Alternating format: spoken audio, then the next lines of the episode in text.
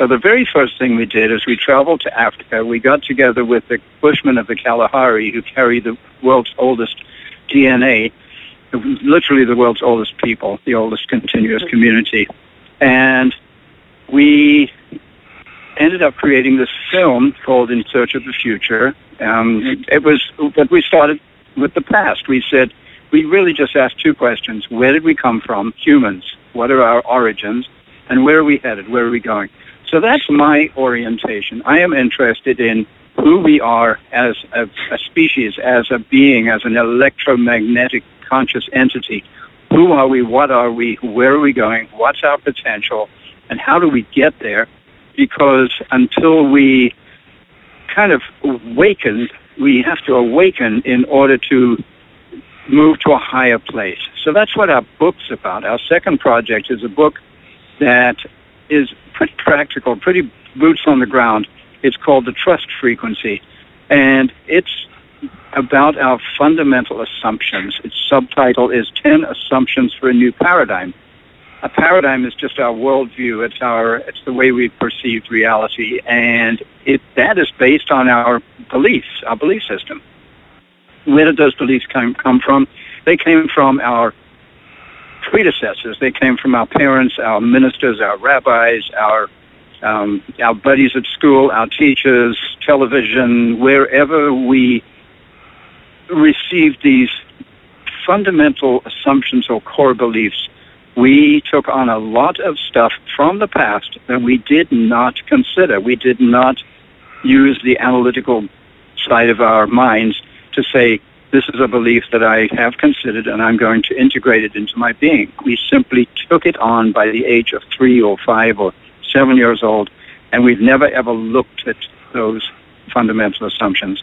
What happens under those circumstances is those beliefs, and many of them are outdated or just plain wrong, erroneous, or may have served humanity back thousands of years ago, but no longer serve us what happens is those beliefs gain tremendous power because they're they're unconscious. So they drive our thoughts, they drive our attitudes, they drive our actions, and it creates a major issue in our lives. So the book is the book is specifically on the subject of our it's our operating system. If you think of your computer and it's slowing down and it's acting sluggish and it's misbehaving and it's not doing what you want it to do, what do you do? You update the operating system. The operating system of the human being is the set of assumptions, opinions, beliefs that we have programmed into our minds or have had programmed, and that we've never examined. They're unexamined assumptions. Now, I don't know anybody else who's talking about this. All of the spiritual teachers, all of the masters are talking about all sorts of wonderful things and various techniques and practices and processes you can go through. But this, to me, the most fundamental thing has to do with our assumptions. So that's the trust frequency book. And it is a blend, if you will, of it, it, it goes to quantum science, which really informs us in ways that did not exist a hundred years ago. It comes from indigenous cosmology, that native understanding, the wisdom of humanity throughout the ages in every ethnic uh, manifestation we've ever uh, experienced. And it comes from Eastern mysticism, the Vedas. It comes from Western mystics like Emerson and Henry David Thoreau and Plato. Earlier on, I believe you said it's all mathematics from, from Grandfather Wallace. Well, Plato said exactly the same thing. So it's about understanding reality and then responding to that understanding in a higher way. It's time for humanity to wake up and come from a higher place. So everything Connie and I do is oriented in that direction. So the book is called The Trust Frequency. If anyone out there wants to uh, check in on that, just Google it. You'll find it, or you can go to the trustfrequency.net. Um, and it's just the, the most wonderful work. It's just, you know, I can't think of anything more thrilling than to be involved in the evolving consciousness of our species. And it would appear that we live in a time where that is shifting. Something is changing during this time where we are alive. It started for me, as far as I can trace it back, um, it would have been the Jesuit priest, um, Pierre Teilhard de Chardin, who predicted something that he called the omega point, a point at which the, literally the consciousness on the planet, that which he called the noosphere, would undergo some kind of quantum leap in consciousness. He called that the omega point, a point at which humanity would collectively move to a higher place. Um, those same kinds of prophecies have come through all kinds of different individuals and and groups in the human unfolding. And at this time, it seems we have learned that evolution is not finished. We are an uh, we are an ever evolving species. We're part of an ever evolving universe, and we can get involved in our own evolution and the evolution of our species. What Barbara Marx Hubbard calls conscious evolution. So we're very involved in that. How do we get involved in our own individual and collective consciousness and move to a higher plane? So that's what we're up to, my friends. I think you guys know uh, Don Patricio Dominguez uh, down in Albuquerque. Mm-hmm. I think I'm, I'm pretty sure he's been on the show before, and we Yeah. just had a amazing. We just had we spent a day together uh, a couple of weeks ago, really talking about exactly this, talking about how can we move forward together. How can we heal the rift, for example, between the native and, and the non-native peoples? You know, all of this past history that is so present and so hurtful, so painful right in this very moment. And he said there's the only thing to do is we just have to accept each other. Whatever story any of us has, we can't change each other's story. All we can do is say, okay, I hear you, my brother. I hear you, my sister. And now we are simply going to learn to love each other better and move and move forward together. We must do that. Yeah. So we're actually um, calling for a, a, a council, a fifth world council of open-hearted, open-minded uh, uh, American Indians and Anglo-Americans to come together in council and say, okay, we are one, coming from that concept that, and, and realization now that, that you- so much of humanity is moving into, and that is that we are one and and the native people have known that forever you know all my relations. But we we haven't acted from that place. And so we're we're you said in in your reading of us you know we're about action. And we are we are Well, totally let's make this about, happen, right? yeah no we are about action. Okay let's have a council meeting and sit down and and look at each other listen to each other with an open heart and open mind and and go forward together in our hearts for all people and all children until we come together. And that's the the whole western mentality in my opinion has been missing this native connection. Uh, what i saw over the 20 years i spent with with visionary elders and and on reservations in in in mexico and all over um all over the united states um is is the heart of the native people and, and and their cosmology and their understanding and their connectedness through the heart to to all that is. And and that's what's been missing in the western mind and western mentality that that there's just been such a disconnect between the indigenous and the western from this this core core un, almost unbridgeable difference that is it just has hasn't hasn't allowed us to come together yet. But as as the as the consciousness rises and the, the veil lifts that separated us from each other, and and and we access the true human, we can come together and do something phenomenal. See, to me, something's going to come on this planet that's never been on the planet before. And and that is going to come out of all of humanity coming together and and and, as I said, as Wallace said, putting our heads together, and um, and it, and it can't happen until we do that. And now that we have the World Wide Web, you know, humanity is connected in a way that we've never been connected before, and and and it's just it's just time. And and and so we are actually putting out that call and trying to figure out, oh, okay, who who wants to come to that council? Who wants to come and sit in the circle and and and with an open heart and an open mind, you know? So this is real for us.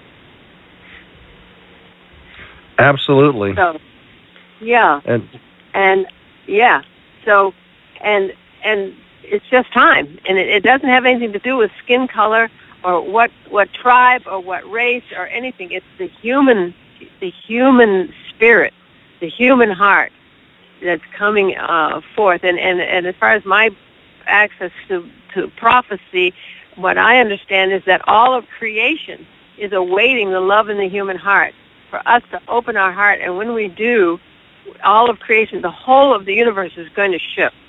But it, it has to be that we choose to walk on earth with an open heart together. And, and it's, it's just going to be a phenomenon. And what we've, we've, we're saying in our book, the trust frequency, is that, that, in a, that that'll put us in a higher frequency where the laws are different.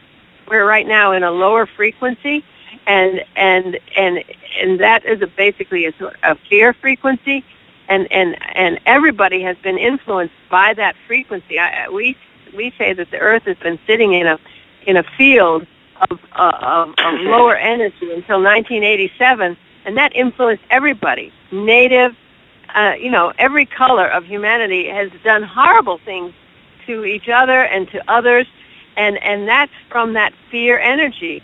And even though, uh, you know, at the core of every religion is a trust-based paradigm, at the core of the native understanding is this in- incredible trust. And and um, but we haven't been able to walk it because the Earth was sitting in this lower frequency, where the Earth has transitioned into a higher frequency, and and it's just encouraging us now as we get used to this higher frequency, and and and choose to walk in alignment with it. Uh, amazing things are happening that couldn't have happened in the lower frequencies, but the laws in the higher frequencies are actually different and expanded, and and um, and and the, the native way has has has a, a vision and an understanding and a connection to this higher frequency, but this lower frequency has influenced their behavior as well through the through the years. So it's just it's just this this coming together into in our hearts in this higher frequency, and that's what our book is about. It gives people tools for understanding that it's a conscious, loving universe that we affect all of creation by our thinking and by our consciousness, and that we can shift our consciousness into this higher frequency and bring peace on earth and heaven on earth. That's that's as far as I'm concerned. For me, my knowing is that all there is is the coming of peace on earth and heaven on earth. That's all anything has ever been about. There is absolutely nothing else. See, from my perspective and my knowing, that that every single thing that's ever happened to anyone, to in anyone, nothing has ever happened to anyone anyway. It's all for us. It's all everything that's happened in our life has happened for us, and and for this process of us coming to a place where we choose to open our hearts and bring peace on earth and heaven on earth. And it's very exciting uh, for us, and and it's wonderful to be here with you and your amazing insights into the native way of seeing and knowing and and um uh, yeah it's just beautiful mark you know you're just you're just this visionary that that sees this heart of the native native way uh in in, in extraordinary detail. It's it's just a, a thrill to um to be sharing this this show with you and and to be learning from you and being able to share our our stuff on on this level. And I hope you have lots of listeners that are going to be hearing all this stuff and and take heart and know that that there is only love and there is only the coming of peace on earth and heaven on earth and we each get to choose how we contribute to that that's the only choice ultimately we have is are we going to align with it or are we not and what kind of of reality are we going to make for ourselves because because Earth and, and all of humanity is transitioning into this higher place. So you started walking this, what, about 1990? It, for me, it, it came into, um, I, I really got it in 1990. That's when I, I met Wallace Black Elk, and uh, I, I, I got it just around then, and magical things started coming into my life, various elders from all over. And um, yeah, for me, 1990 was when I, I got it. that the native way of knowing is not a belief system. It has to do with the true nature of the universe and that all humans can access it. And that's when I started creating these forums Yeah. for these elders.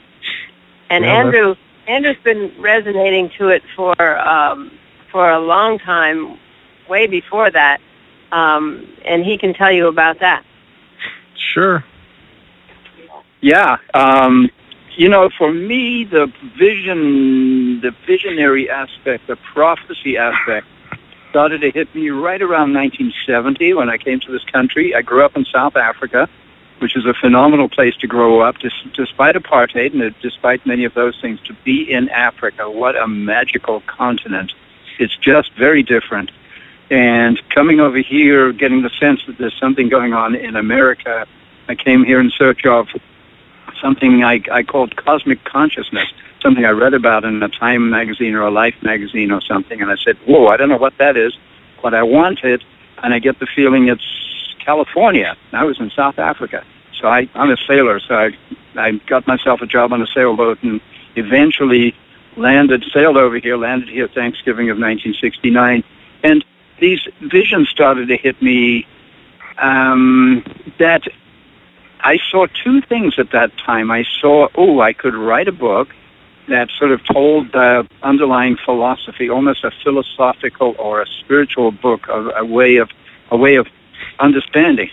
But way beyond that, I it, I saw it as a novel. I saw it as a science fiction novel, and I started putting these prophetic ideas into writing, into science fiction novels. Answering the question, the question I posed myself, or that came through to me, was what's it going to take to wake humanity up? What is it going to take to get us to just get off our butts and and become what we are intended to be? Because I just had the strongest feeling that we were not manifesting our highest potential. We were in the middle of the Vietnam War. We had all this history of all this stuff in the past. It was like, come on, people, time to wake up. So I was part of a whole generation, the 60s generation, who, who woke up who took to the streets, who said, hey, wait a minute, we're going to look for some alternatives. We're going to create a better world. And for we did the best we could, and here we are, you know, 50 years down the road.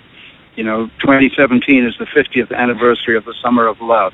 And how are we how are we doing with that? You know, I'm actually making a film on that subject as we speak. I'm traveling around the country interviewing elders from the from the 1960s and the younger generations as to what it was that we felt so passionate about that we took to the streets and risked our risked our safety, gave up the security and the and you know the stuff that our folks, our parents had lined up for us. We said no, thank you. We're going to do something completely different. I'm not going to go be a lawyer or a doctor. I'm going to go, you know, be a musician or a poet. I'm going to go live on a beach in Hawaii, which is exactly what I did. And yeah, and out of all of that, having gifted myself the freedom to live that life independently of what the mainstream was doing, I've just had this incredible privilege. I didn't have any money. I didn't have a penny. I didn't need it. I lived a, um, a cash-free lifestyle, just working on organic farms and whatever it took to to live to you know to to make it. What's the worst? You're going to starve to death? No, nobody's going to let you starve to death. And it was a time of amazing love and cooperation and collaboration among among people. I think we've lost some of that, this allowed me personally to develop my vision. And it's not like I sat down and tried to figure it out, but every so often a piece of the puzzle would just click into place, and I go, "Oh, yeah, right," you know.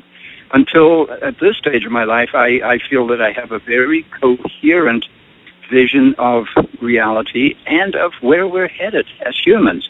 And it's going to take, it's actually going to take conscious intention and free will to say, hey, I am going to wake up, I'm going to step up, I'm going to stand up and live life from a different place. I'm going to live life from trust, and I'm not going to live life from fear or anxiety.